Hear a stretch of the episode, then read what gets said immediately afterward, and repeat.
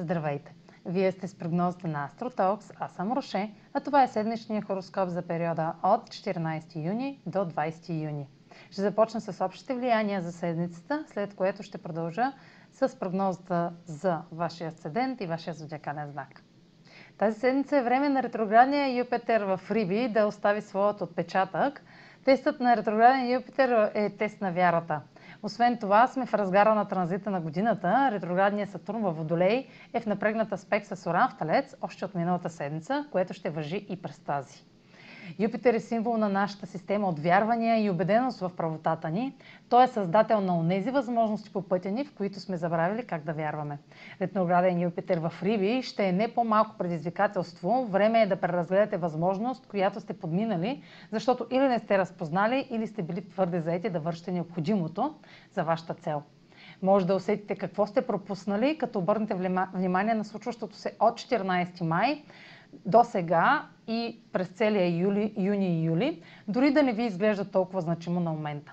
Следете дали се впускате в мечти и представи как появата на нещо малко се превръща в нещо голямо.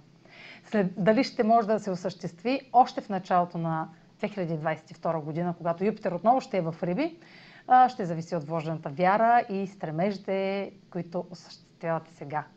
Марс е вече в Лъв а, и ако до сега сте нямали сили и мотивация за действие, докато той беше в рак, качествата на знак Лъв ще ви облагодетелстват с воля за победа.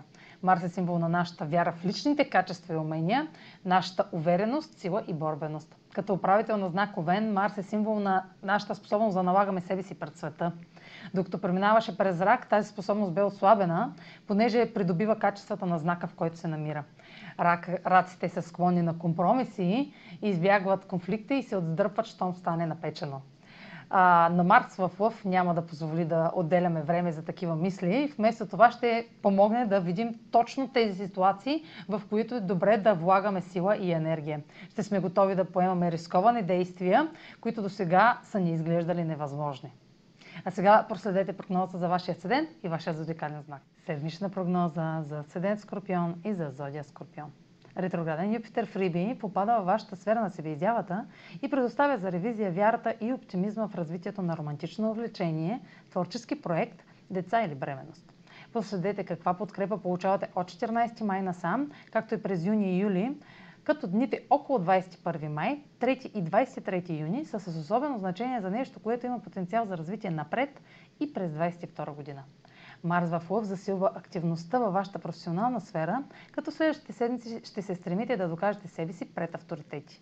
Ще се наложи да се съобразите с правила и условия в сферата на дома, докато търсите свобода и независимост в едно партньорство. Това е за тази седмица. Може да последвате канала ми в YouTube, за да не пропускате видеята, които правя, да ме слушате в Spotify, да ме следите в Instagram, в Facebook, а за онлайн консултации с мен може да посетите сайта astrotalks.online, където ще намерите услугите, които предлагам, както и контакти за връзка с мен.